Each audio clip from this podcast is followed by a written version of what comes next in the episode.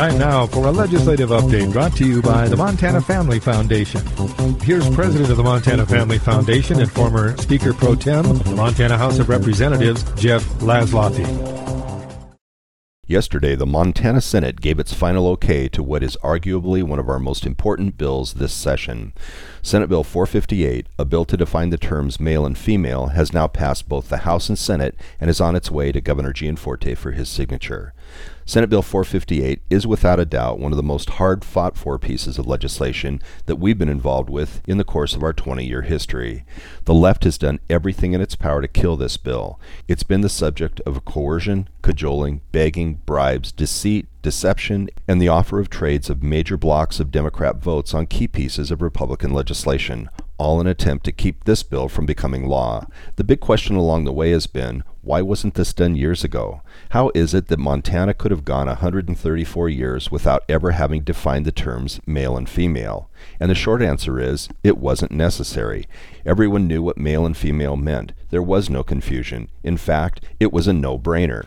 Then, somewhere along the way, the author of confusion raised his ugly head, and with regard to this issue, the world was thrown into turmoil.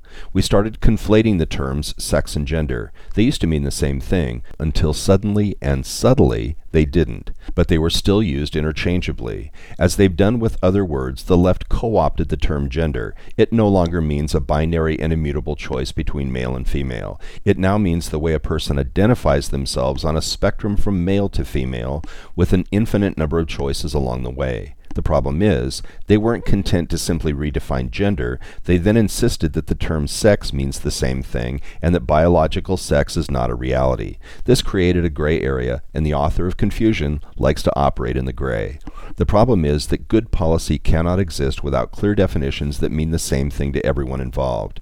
We began to see this confusion bleed over into public school and university policies, district court decisions, and even into driver's licenses and birth certificates. If you go to YouTube and watch Matt Walsh's documentary entitled What is a Woman, you'll see this confusion on full display. The comments by those he interviews are so illogical that they would be laughable if they didn't have such serious implications for public policy and society as a whole. Senate Bill 458 bends that curve back toward objective truth. Biological sex is a reality, even if it's an inconvenient truth for the left. The bill deals only with the objective truth of biological sex and leaves the subjective idea of gender for others to define.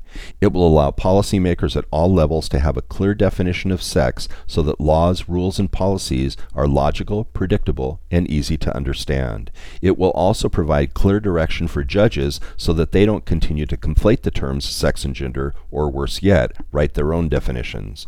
This has been a hard fought battle, but worth it for the sake of our children, our grandchildren, and society as a whole. For the Montana Family Foundation, this is Jeff Laszloffy reminding you that this government is your government, and your input does make a difference. Contact the Montana Family Foundation at 406 628 1141 or on the web at montanafamily.org.